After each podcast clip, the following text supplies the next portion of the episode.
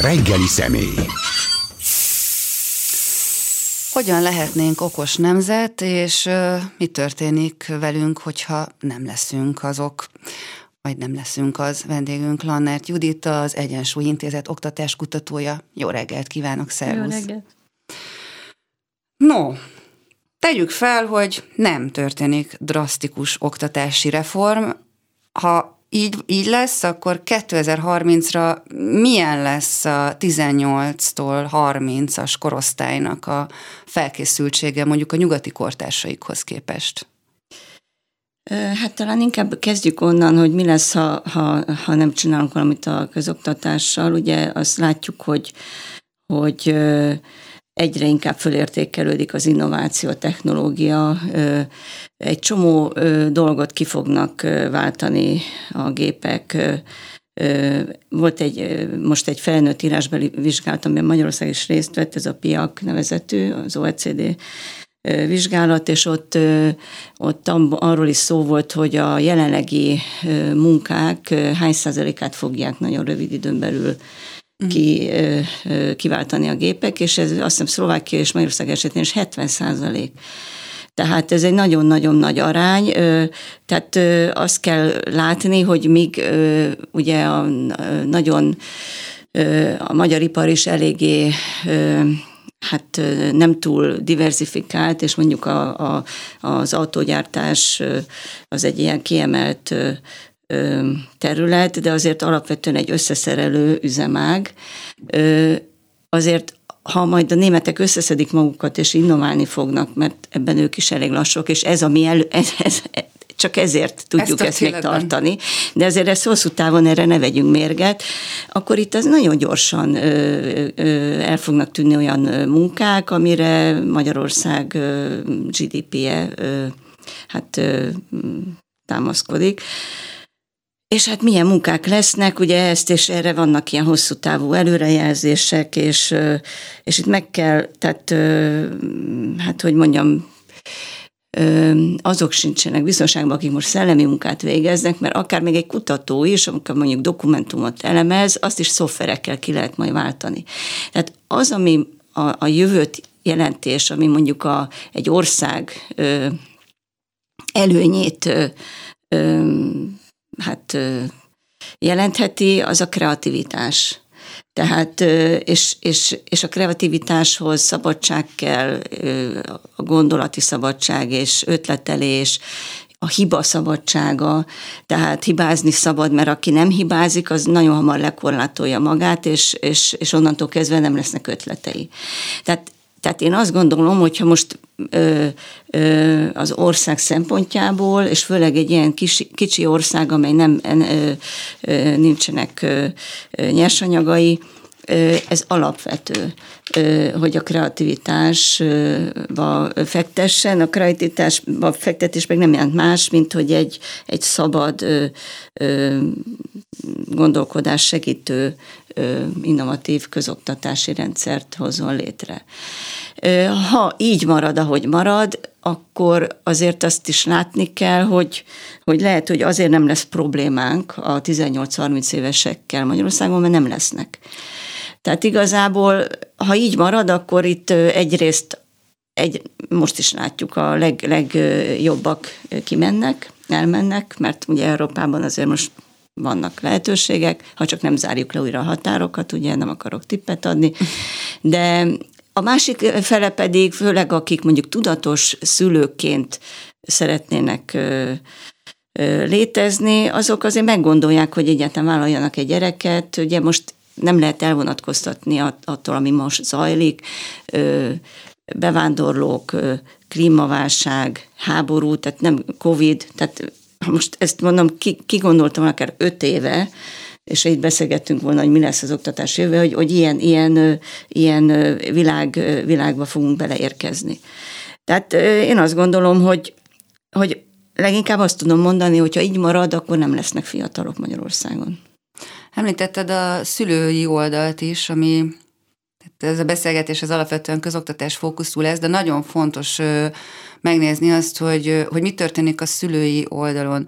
Tehát ha én abból indulok ki, hogy mondjuk én 84-es vagyok, 80-as években olyan meséket engedtek nézni nekem és a kortársaimnak a szüleink, mai szemmel visszanézve olyan horror, hogy tényleg közel 40 is az ember rendkívül rémálom közeli állapotba kerül, és nehezen alszik el.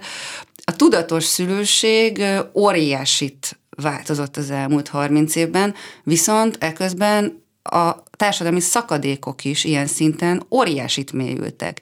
Tehát még mondjuk a 80-as, 90-es években nagyjából a szegény gyerek meg a jómódú gyerek ugyanazt a mesét nézte, és ezért jelentős mértékben egyébként közös kulturális alapokra is szert tett. Úgy ma már a szülők, akik tudatosan előnézik, hogy milyen mesét nézhet a gyerek, egészen másképp fordulnak rá a gyereknevelésre, mint azok a szülők, akik odaadják a tabletet, addig is csönd van, vagy bekapcsolják a tévét, mert addig is nem kell a gyerekkel foglalkozni. Igen, ez egy fontos dolog. Egyrészt az, ahogy Knausz Imre is így foglalkozott, hogy egy műveltséget kell közvetíteni az iskolának. Ez a műveltség pedig nem általános műveltséget jelent, nem tényeket, hanem akár érzelmi műveltséget is, tehát hogy legyen egy közös értékkészletünk, ez fontos, és ebben azért az iskolának alapvető szerepe van. De igen, a szülőről nem szabad elfeledkezni, a szülő és az iskola együttese neveli a gyereket, és ezt szokták mondani, hogy az egyfajta társadalmi tőke az is, ha van együttműködés a felnőttek között. Tehát ha együttműködik a szülő és a pedagógus, az nagyon jó a gyereknek. Ha nem, akkor nem, mert attól kevesebb lesz a társadalmi tőkéje. És valóban a szülők bajban vannak. Tehát még most más országokban akár van külön szülő parenting, szülőtámogatás, van, azt hiszem az osztrák oktatási minisztériumban külön főosztálya van a szülőtámogatásnak. Tehát, hogy ez ma már nem adottság, hogy valaki tudja, hogy mit kell csinálni, tehát a szülőket is segíteni kéne. Ez Magyarországon kevésbé szoktunk ezen merengeni, vagy ha igen, ez a úgynevezett családpolitika, az egy egész más dologról szól. Az pontosan nem egészen azt jelenti, amiről most mi itt beszélünk. A szülőtámogatás nem azt jelenti, hogy minél több gyereket szüljél, hanem hogy minél boldogabb gyereket tudjál nevelni. Nekünk volt most egy nagy felmérésünk, szakiskolás tanulók szülei is válaszoltak. 5000 szakiskolás tanuló, és most már nem emlékszem majd a szülők mennyi szülő, de elég sokan. Ott azért, ott a téma a digitális biztonság volt, internetbiztonság, és kitértünk ilyen bullyingra, sexting, és hogy kiket érint, vagy kik az agresszorok, stb.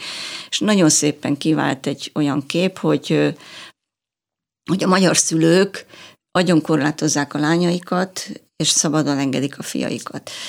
Ez nagyon egyértelműen oda is vezet, hogy a fiúk agresszorok lesznek, érzelmi intelligenciában elmaradnak, a lányok viszont áldozattá válnak.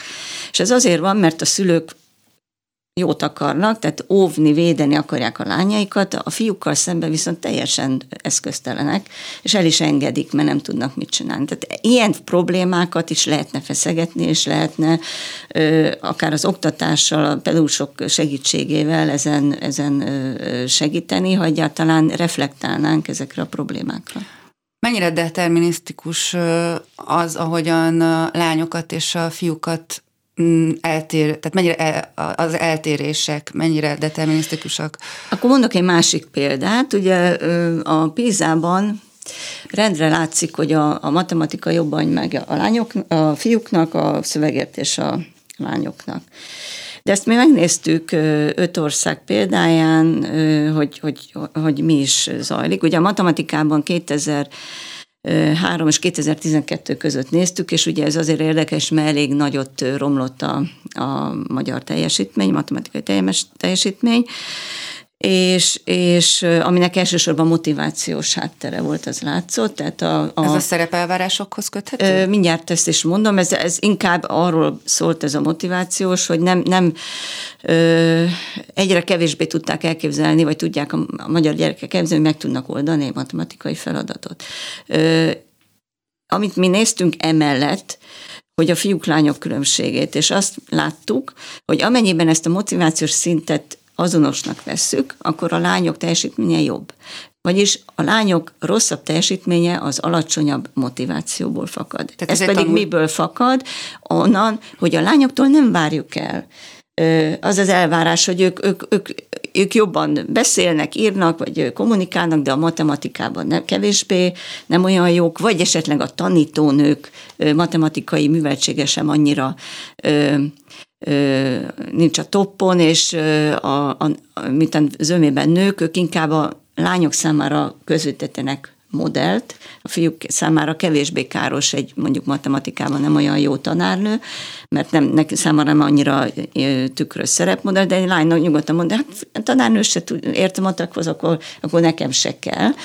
És nagyon hamar eltántorítják őket, illetve még mondok egy eszközt, ez most már a Pigmalion hatásnak szokták mondani, hogyha amit gondol a pedagógus a gyerekről, azzá lesz. És minél inkább azt gondolja róla, ami valós, annál jobb, és minél kevésbé, annál ugye lesz annál rosszabb a helyzet, és mint a pedagógus szinte mindannyian előítéletesek vagyunk, tehát ez most nem... De ha erre nem reflektál, akkor bizony előfordulhat, hogy ezekkel az előítéleteivel ugye az önbeteljesítő jóslattá válik, és csak egy osztályteremben képzeljük el, hogy van egy-két, lehet persze lány is, de fiúk, akik sokkal gyorsabbak, vagy érettebbek, nem tudom, sokkal hamarabb jelentkeznek, és nagyon asszertívek, és egy pedagógus ennek nem áll ellen, és mindig őket fogja ugye feleltetni, mert neki is ez a kényelmes. Mert nekik akkor, adja a sikerélményt. Igen, meg magának is, mert tudja, hogy így biztos ők tudják, és akkor ő magának is ezt a fals képet adja, hogy tulajdonképpen ő elvégezte a feladatát, mert tudják. Innentől kezdve az osztály nagy része le is állt. Tehát, hogy abszolút ilyen pedagógiai eszközökkel is lehet az ellen küzdeni, hogy ne menjünk bele egy ilyen skatujázó szemléletbe. És ez oda-vissza is működik? Tehát, ha jól értem, akkor igen, itt egy tanult tehetetlenség találkozik egy szerepelvárással, de és a kettő együttes hatásaként kerülnek ilyen vagy olyan hátrányba a igen, de előnybe is. Igen, most akkor ennek van pozitív. Ugye a Pigmalionnak a negatív az a gólem hatás, de a Pigmalion, ugye amit a kőszobor megelevenedik, ez egy pozitív. Ez ugyanúgy, tehát mi kimutattuk a kompetenciamérés teszt eredményein, összehasonlítottuk a pontszámokat és az osztályzatot matematikában, és megnéztük, hogy mely gyerekek voltak alul vagy felül értékelve, és azt láttuk, hogy 2 év múlva azok a gyerekek, akik felülértékelve voltak, tényleg jobban is teljesítettek a kompetencia mérésen. Ezt akartam kérdezni, hogy azt mondtad, hogy igen. Ezért azt mondom, hogyha a pedagógus minden gyerekből a maximumot gondolja, hogy kijön, akkor azzal ki is jöhet. Tehát a reálisnál érdemes egy picit fölélőni a gyereket, mert az egy biztatás tulajdonképpen. Tehát akkor alapvetően a magyar közoktatásban van egy ilyen elemi szintű gender, vagy társadalmi nem szerint determinált kimenetel. Ez nem csak a gender, ez hátrányos helyzetre is. Tehát én azt gondolom, hogy ez most nem feltétlenül... hogyha roma, akkor igen, nem tehát ez ugyanúgy működik. Tehát, hogy van egy... Tulajdonképpen ez a magyarázata annak, ez a fajta nem reflektált és nagyon előítéleteken alapuló pedagógiai módszereknek, ami egyébként nem feltétlenül nem jót akar, tehát mondjuk kevesebbet várok el tőle, mert azt gondolom, hogy nem tudja megcsinálni, és akkor biztos, ha ezt megtudja, az neki jó lesz. Ez a pedagógus számára egy pozitív gondolat, és nem gondol bele, hogy a gyerek nagyon hamar megérti, hogy tőle nem várnak el olyan sokat, és nem is fog annyit dolgozni, meg az ő önbecslése sem lesz jó. Tehát ilyen értelemben ez a hatás, ez átszövi a magyar oktatást, mert nem reflektálnak rá a pedagógusok. Lehetne rá úgy reflektálni, hogyha mondjuk próbálnának diagnosztikus mérésekkel ellenőrizni, kontrollálni a saját munkájukat, és megnézni, hogy tényleg amit csinál, azzal úgy megy előre a gyerek, ahogy akar. És mindennek az eredménye az, hogy a PISA-ban egy dologban vagyunk az élen, nálunk határozza meg legjobban a családi háttér a tanulói teljesítményeket. Ez egy borzalmas dolog, tehát nem az a lényeg, hogy hol vagyunk a PISA-ban, hanem az, hogy itt teljesen a mobilitásnak a lehetőségét is megszüntetjük. Szegénységből Magyarországon kitörni, jelenleg azt szokás mondani, hogy olyan 6-7 generáció alatt történik meg. Mennyi lenne ez, hogyha mondjuk a finn oktatási rendszert üldözné a sarkában lihegve a magyar? Igen, bár ez ugye nem nagyon reális. De igen, de a skandinávban ez 1-2 generáció, tehát igen, tehát lényegesen alacsonyabb. Egyébként ez egy világjelenség, tehát sajnos nem csak Magyarországon, tehát azt gondolom, hogy nagyon sok problémának is ez az oka, hogy egyre szűkülnek a mobilitási csatornák, és a fiataloknak egyre kevesebb lehetősége van, és nem csak nálunk. Az Egyensúly Intézet Hogyan legyünk okos nemzet javaslat csomagjában is ott áll a kijelentés, hogy az ország felemelkedésének elsődleges gátja, és egyben egyébként a fő kitörési pontja is a közoktatás lenne. Illetve hát ez a közoktatás. Bontsuk ezt ki egy kicsit, mert azért itt ez egy nagyon sokrétű dolog, ami még a javaslatcsomagból is csak nagyon szőrmentén derül ki, még hogyha a háttéranyagot hozzáolvasuk akkor is. Szegénység újratermelődése, ezt már egy kicsit elkezdtük pedzegetni, hogy... Azért itt most arról is beszélnek, hogy az oktatásnak kulcs szerepe van, de önmagában kevés. Tehát ezek a hátrányok már nagyon kora gyerekkortól elkezdőnek termelődni, tehát ilyen értelemben egy komplex szemléletre lenne szükség. Azt szoktam mondani, hogy az lenne jó, ha lenne az első 10 évre egy egységes gyerekstratégia. És akkor abban viszont a különböző területeket együtt kéne vizsgálni. Mert ugye nem mindegy, hogy milyen településen születik az a gyerek, ott van-e munka, és a szülők dolgoznak, vagy nem dolgoznak. Ugye tudjuk, hogy már a fogantatás pillanatától nagyon sokat számít, hogy milyen környezetben érlelődik az a gyermek, hogy... Eljut az a terhes gondozásra, szedi a vitamint. Igen, vitamin, hogy egyáltalán megfelelően táplálkozik-e, ugye, mert a alultápláltságból koraszülés lehet, azoknak meg különböző, ugye, egyéb sérülési veszélyei vannak. És ez így mehet tovább, hogy az első 3 év, de az első fél év mondjuk, tehát hogy ezt is kimutatták, hogy mennyire, hogy kommunikál a szülő a gyerekkel, mekkora szókincsel. Tehát itt már nagyon gyorsan kialakulnak azok a verbális képességek, kompetenciák, amikre később majd az iskola építeni fog. Ezt egyébként abszolút látni, akár ha a DIFER, annak ilyen volt ilyen felmérés, ugye az iskolai érettség, de mondjuk a TEAMS, amik 4. évfolyamban szokták egy nemzetközi vizsgát, sorra mind megmutatja, hogy több évnyi különbség is lehet egy azonos korú gyerekek között. Mondjunk számot, hogyha esetleg van a fejedben, az iskolába való belépéskor nagyságrendileg mekkora szókincsel érkezik, mondjuk egy mély szegénységbe élő, szegregátumból érkező roma kisgyerek, és mekkora szókincsel érkezik, mondjuk egy fővárosi értelmiségi családból érkező. Hát erre most így nem tudom, de nagyságrendileg 4-5-szörös különbség lehet közöttük. Ugye ezt Kertesi Gáborék kutatták annak idején, és ki is mutatták, hogy a kompetencia mérésben bizony a lemaradás az ezekből jön. A egészségügyi kondíciók, a családi környezet, amiben főleg ezek hogy milyen ingerek érik a gyereket. Ha nem tudnak könyveket venni, vagy nincs, tehát akkor ugye az is kimarad, illetve hát az iskola előítéletes, vagy nem reflektált pedagógiai módszerei. Ezek azok, amik tehát nem predesztináltak ezek a gyerekek, hogy rosszabbul teljesítsenek, mert ezeket mind lehetne kezelni.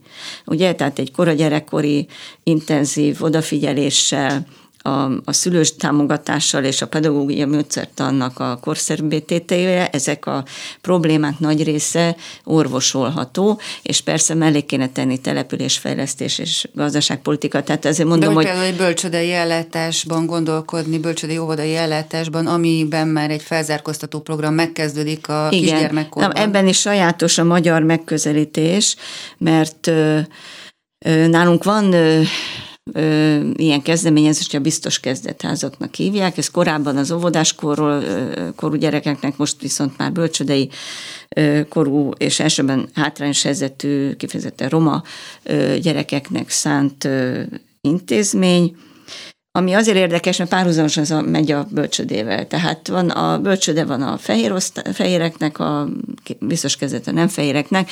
Tehát, és én azt gondolom, hogy miért ne lehetett volna bölcsödét egy integráló intézményé tenni. Viszont ez az egész intézményrendszerünkbe végigmegy, hogy van egy, hogy legyen hozzáférés mindenkinek, tehát ezt a rendszer teljesíti.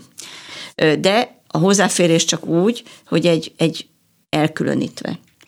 Pedig mind a két végét a skálának fel kell készíteni egymásra. Tehát, hogyha mondjuk egy integrált oktatást akarunk, csak ebbe mindig beletört a politika foga.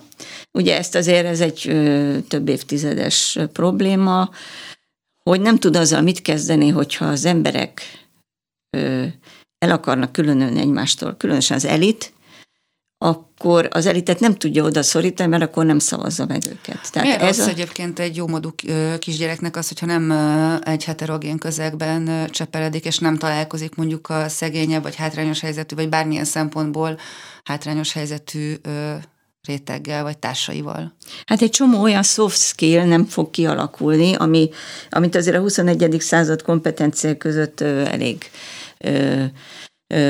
eléggé magasan. Kicsit bontsuk ki a soft skill fogalmat, lehet, hogy nem mindenki ismeri. Igen, ezek olyan mondjuk úgy kevéssé mérhető, és nem annyira kognitív tudásra alapozó képességekről van szó, hanem inkább olyanok, amik a hétköznapi élet minőségét biztosíthatják, mint kommunikáció, kreativitás, innovativitás, empátia, szociális készségek, együttműködés, igen, azt mondtam, igen, érzelmi intelligencia. Tehát ezek a kompetenciák, de azért megfordítanám azt is, hogy miért nem jó nekünk, hogy ennyire szelektív az iskolarendszer. Ez azt is jelenti, hogy lemaradnak ezek a társadalom nagy többsége, és ettől a társadalom nem lesz működőképes, és így a tehetséges emberek nem fognak tudni igazán jól működni egy ilyen társadalmat. Tehát egy orvos se tud jól működni, ha nincs mellette egy jó ápolónő, vagy és ha ezek kimaradnak, ezek a rétegek, akkor innentől kezdve a tehetséges emberek el fognak menni. Pláne Magyarország egy kicsi, hogyha természeti kincsei szempontjából nézzük, nem túl gazdag, nem egy jól eleresztett ország, viszont arról történelmi szinten mindig is híresek voltunk, hogy tehetségekkel viszont elég jól álltunk, úgy nagyjából mindig. Az is egy más kérdés, hogy történelmi szinten hajlamosak vagyunk elüldözni a tehetségeinket, hol zsidó törvényekkel, hol minősíthetetlen közoktatással. De mi történik azzal a tehetséggel, amit nem gondoznak, és mekkora veszteség egyébként, hogyha fordítsuk le GDP-re, hogy mekkora veszteség az, hogyha nincs tehetséggondozás, mert az, hogy hova születnek a tehetségek, hát az aztán tényleg random, tehát, hogy bárhova születhet a cigánysorra épp úgy, mint a második kerületben legfeljebb nem derül ki. Szerintem, ahogy ma zajlik a tehetséggondozás, arra szerintem olyan nagy szükség nincsen. Hát én nagyon tehetséggondozás ellenes vagyok olyan értelemben, mert ahogy mi tételezzük a tehetséget, az úgy tételezzük, hogy az van, egy adottság, azt ki kell hozni a gyerekből, de már ott van benne, és ezért minél hamarabb szelektálva versenyben termeljük ki a tehetséget. Nem, a korszerű pedagógia az a tanulóközpontú, személyközpontú pedagógia, mindenkiből a maximumot ki kell hozni. És ez nem arról szól, hogy az elején leválogatjuk a tehetségeket. Van egy... De ez nem egy létező szemlélet a tehetséggondozás, hogy mindenkihez, tehát mindenki itt a saját tehetségéhez képes a legjobb irányba, a legjobbat kihozni. Én szerintem nem, mert ahogy működik a tehetséggondozás és a felzárkóztatás, és előbb-utóbb a tehetséggondozás az mindig valahogy, ha megnézzük a jobb hátterű gyerekek való foglalkozás, a felzárkóztatás, meg a hátrányos helyzetű gyerekekkel való gond, és innentől kezdve nem beszélhetünk arról, amit én mondok. Tehát, hogy ez ráadásul, ha tehetséget ilyen mérhető, tehát versenyeztetünk, és ezért akkor azt gondoljuk, hogy csak az a tehetség, amit mérni tudunk, akkor jön a matek, meg a sportverseny. És onnantól kezdve a soft skill-eknek annyi. Mert most csinálunk egy olyan versenyt, hogy ki a legegyüttműködőbb. Azt nem érdekel senkit, pedig ez lenne a lényeg. Pedig egyébként lehetne. Lehetne, de a versenynek nem. Én azt gondolom, a versenynek sincs így értelme, mert már eleve lejt a pálya már korántól kezdve, tehát ez a versenyközpontú, egyéni... De én pont nem az egyéni versenyre gondoltam, hanem ugye az EU-s irányelv, ez a projektalapú oktatás lenne. Igen, csak azért kell ezzel figyelni, mert Magyarországon rögtön átfordítják, tehát tehetséggondozást, ha beszélünk itt, akkor itt az egész kicsit más jelent. Kicsit a jó matekost, igen. Igen, tehát azért gondolom, hogy ezeket a szavakat mást kell helyette használni, mert hogy ezek mögött egész más megy, mint aminek rosszul kellene menni. Ezért én, és azért nem, tehát a tehetséggondozás és felzárkóztatás helyett egy egyénre, és ez az, amit segítene a diagnosztikus mérés, tehát amikor minden gyerekről tudjuk, hogy miben jó, miben nem jó, és megpróbáljuk abban a keretben belőle kihozni a legjobbat.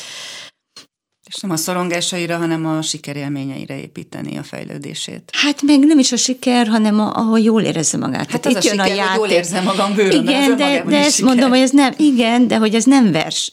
Tehát azt gondolom, hogy a játékosság, itt jön megint a kreativitás. Tehát, hogy például a kreativitásra lett verseny. Tehát épp az a lényeg, hogy te valami újat találtál. Ezek nem exakt módon mérhető és dolgok. És az újat nem tudom máshoz hasonlítani, mert még olyan nincs. Uh-huh. Tehát az a rendszer, ami állandóan a versenyben, hierarchiában képzeli magát, és mindig az aranyérmekre gyúr, az nem lesz kreatív, mert a kreativitás pont ezen a rendszeren kívül hoz létre valamit. Apropó. Ha pedig mindig ugyanabban akar a legjobb lenni, tehát lehet, hogy mindig én leszek a legjobb, nem tudom én a dekázásban, de hát ez most kit érdekel. Apropó aranyérmek, szerintem elég jó példa tud lenni az élsport, hogy mi mindent okozhat az, hogyha az eredmény szentsége elé helyeződik például a gyerek jóllétének, egészséges lelki fejlődésének. Igen, pontosan, ami most följön például az úszósportnál, ez pontosan ezt mutatja, és ez a szülőknek is egy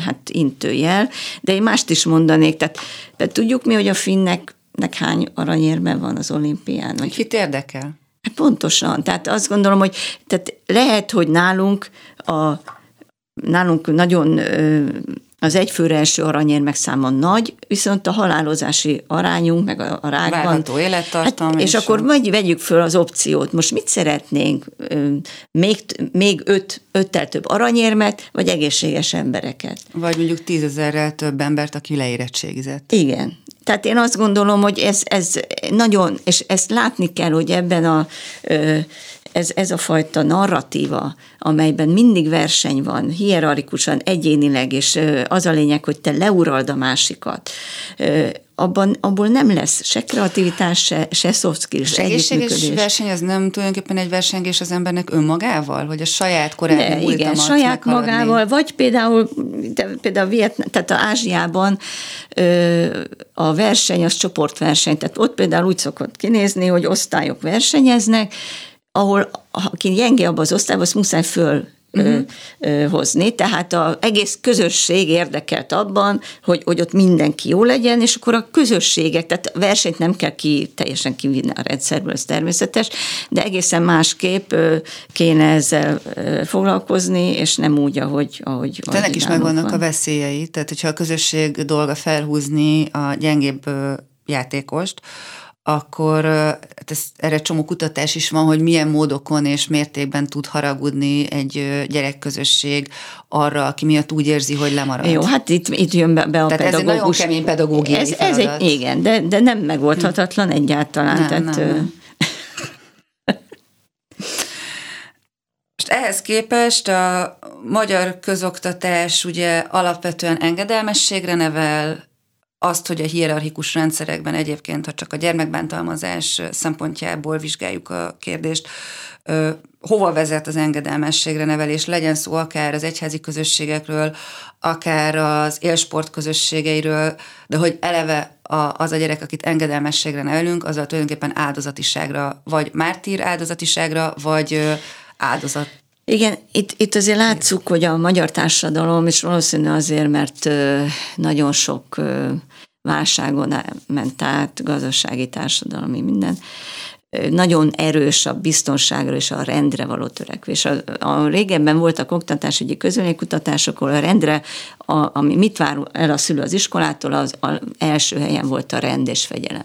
Csak az a baj, hogy mi nem a József Attila értelemben tudjuk ezt elképzelni, pedig ugye ő szerintem igazán jól megfogalmazta, hogy jöjj szabadság, te szülj nekem rendet. Tehát, hogy igen, a szabadság és a rend az nem két különböző dolog, és nem egymásnak ellentmondó. Tehát ezt nem tudja, ez a baj, hogy ezt nem értjük, és pont a kreativitás. Tehát azok a gyerekek, akik önfeledten magukat meg tudják valósítani, azok lehet, hogy kicsit zajos ez az osztályterem, de nagyon nagy rend és fegyelem van ott. A kreativitás az nagyon is fontos, a fegyelmezettség, a kitartás, ahhoz, hogy létrehozzunk valamit, de hogy közben viszont kell tudni hibázni. Tehát az, ahogy rosszul értelmezzük a rendet és fegyelmet, és a csend, és tulajdonképpen a hibázni nem szabad, ugye ez is egy nagyon-nagyon nagy gond, mert innentől kezdve megáll az agy. Tehát annyira félünk a hibától, a konfliktusoktól, hogy az érzelmektől, hogy inkább elfojtjuk, és utána, amikor ez hirtelen mondjuk kitör, akkor nem tudunk vele mit kezdeni. Ugye ez a konfliktuskezelés, érzelemkezelés, ugye az érzelmek kontrollja egy nagyon fontos dolog, de ahhoz először meg kell ismernünk az érzelmeinket. Ha lefojtottuk, akkor sose ismerjük meg, és onnantól kezdve csak... kezdeni. Ez bölcsödében kéne kezdeni. Persze, és itt megint jön a szülő, tehát a szülőtámogatás, tehát ez igen, a szülőknek is ugye ez feladata lenne, és ebben hát kéne, hogy segítséget kapjanak. Erőszakmentes kommunikációra nevelni például gyerekeket nem egy ördöglakat, de azért kell hozzá egy alapvető felkészültség. Én ilyen szempontból egy picit rendpártian gondolkodom, hogy ez szerintem a közoktatás elsődleges feladata. Ideális esetben ehhez a szülő is hozzá tud járulni, de ezek olyan alapvető, nagyon mélyen gyökerező, ugye soft skill-ek, hogy képes vagyok úgy kifejezni az érzéseimet, a vágyaimat, a szükségleteimet, hogy ezzel nem okozok sérülést másnak, és akár egyébként ezáltal saját magamnak is, mert aki bánt, az maga is többnyire sérülni szokott ebben menet közben. Ezeket a soft skill-eket közoktatási feladat lenne biztosítani, vagy fejleszteni a gyerekekben. Hát ez lenne, csak hát a Nemzeti Alaptantervben ennek csirálya sincs benne, viszont tele van ugye rengeteg olyan ténnyel, amit hát ugye utána számon kérnek. Abban a rendszerben nincsen ugye szabadsága a pedagógusnak, hogy ilyen dolgokkal foglalkozzon. Szokták mondani, hogy hát van autonómia, mert nem tiltjuk, hogy ezt csinálják, csak egyszerűen a feltételei nincsenek meg, hogy ezzel foglalkozzanak. Egy ilyen dolgot lehetne például a művészetekkel, és a művészetek azok mindig tehát megint jön egy hierarchia. Tehát akár bérekben, akár minden, akkor a gimnáziumi fizika, a férfi tanár a csúcs, és a kistelepülési óvoda pedagógus nő, az a Tehát most tényleg egy kasztrendszerként működik a pedagógus társadalom, ez a bérekben, előmenete, mindenben látszik, és ez a tárgyakban is lejön. Tehát ha nekünk a matematika a csúcs, és a rajza futottak még, miközben a művészetekkel, ezekkel lehet pont kihozni ezeket az érzelmeket, lehet vele megtanulni, hogy kontrollálják. Hát meg eleve a művészettel nevelés, legalábbis ez az nekem meggyőződésem, hogy a legerősebb eszköz a társadalmi mobilitás előmozdításában. Igen, tehát ezért mondom, hogy pont most ugye, hogy szétszettük a dolgokat, tehát egy ilyen hierarchikus versenyre koncentráló narratívában a művészetek hát egyszerűen nem tudnak tért nyerni. Nekünk van egy olyan fejlesztésünk, amit adaptáltunk angol fejlesztés után, kreatív partnerségnek hívják, amiben a művészeket viszünk be az osztályterembe, és itt az a lényeg, hogy nem művészetre nevelés van, tehát hogy a művészetnél sokkal többre képes. Nem művészettel? Hanem a művészeket bevisszük matematika órára, és ők segítenek kreatív feladatokat kitalálni a tanterv alapján. És a gyerekek, mi ezt megmértük, sokkal jobban teljesítenek utána. Tehát azzal, hogy művészt bevittünk matematika órára, a roma gyerekek matematika tudása szignifikánsan nőtt. Tehát ilyen dolgokkal lehetne megbolondítani ugye a rendszert, ha nem lenne begörcsölve, és nem csak a politika, szülők által is ebbe a rend, fegyelem, verseny, hierarchia, aranyérem kombóba. És akkor itt bejön az a kérdés, hogy ami viszont végképp totálisan hiányzik, talán még fájóban a magyar közoktatásban, mint a szexuális nevelés, ami hát tudjuk, hogy hol vezet annak a hiánya. Igen. Hát ott is a szülőkkel kéne kezdeni, tehát én most láttam, hogy van, azt hiszem a hintalomon alapítvány csinált egy ilyet, és szerintem nagyon jó kezdeményezés, a szexuális nevelésről szülőknek. Mert szerintem ez már van egy ideje, a Jelonon is van egy ilyen külön fül, és hát ugye a szülőség tanulható. Na most ezzel a mostani, ahogy a gyermekvédelmet elképzeli a kormány, tehát ez megint két nagyon különböző narratíva. Szóval gyakorlatilag termeljük az áldozatokat azáltal, igen, hogy, és mind a két oldalon, mert ugye, amint mondtam, aki bánt, az maga is traumatizálódik eközben, de amire ki akartam ezt futtatni, hogy ami még ennél is fájdalmasabban, vagy legalább ilyen fájdalmasan hiányzik, az a demokráciára nevelés, a tudatos állampolgár képzés. Mi lesz abból a gyerekből, akit nem tanítanak meg a jogaira, sőt, mondhatjuk, semmiféle jogtudatossága nem alakul ki, és ebbe, tehát egy ilyen alapvetően egy beletörődő állásba. Hát vagy rabszolga lesz belőle, vagy rasszista. Tehát ez a két irány van. Pont a PISA, a 2018-as PISA felvételen megnézték, hogy a bevándorlókkal szembeni talán azt hiszem attitűdöt, ugye a 15 éves gyerekeknél, és ezt korábban is nézték, a legnagyobb romlás a magyar 15 éveseknek volt. Tehát most a mi fiataljaink sokkal idegengyűlölőbbek, mint voltak pár évvel ezelőtt. Ez egyébként a társadalom teljes szövetében érzékelhető, tehát azoknak a részéről is, vagy azok körében is, akik nem a legutóbbi 10-15 évben szocializálódtak, hanem jóval korábban. Tehát azt is látjuk, hogy azok a dolgok, amik akár 15 évvel ezelőtt, de akár még csak 5-10 évvel ezelőtt is nem voltak szalonképesek, egyre tolódik ki az inger küszöb, hogy mi az, ami mondjuk egy kocsmában belefér, mi az, ami a buszon és belefér. Paradox módon a rend és fegyelem görcsös erőltetésével jön létre. Én azt szoktam mondani, hogy ezt is valamikor írtam is erről, de ez egy Toffler jövőkutatónak volt a jövősokkos állapot. Magyarország jövősokkos állapotban van, fél a jövőtől, és ezért leginkább a múltjába menekülne. Azt hiszem ezzel tudnám leírni az egész társadalmat, és ez az, amit azért, hát ez nem fog minket a 21. századba átvezetni, mi még beragadtunk a 20.-19. századba. Azzal kezdtük, hogy fog kinézni a 2030-ra a pályakezdő, illetve pályája elején járó fiatalok általános felkészültsége a kortársaikhoz képest, és hát elég sötét képet festettünk az elmúlt 3-4 órában. Nézzük meg azt, hogy mitől lehetne 2030-ra itt valami jó. Tehát ez persze nagyon rövid idő, tehát egy 8 éves ciklus azért az nem elég arra, hogy évszázados problémákat elimináljunk, de azért nagyon sokat lehetne ezen. Hát alapvetően azért most, és itt látjuk is a szakszervezetek révén, tehát egy nagyon nagy probléma a pedagógusok alulfizetettség és túlterheltsége. És alapvetően addig semmilyen problémát nem fogunk megoldani, amíg a pedagógus kérdést nem oldjuk meg.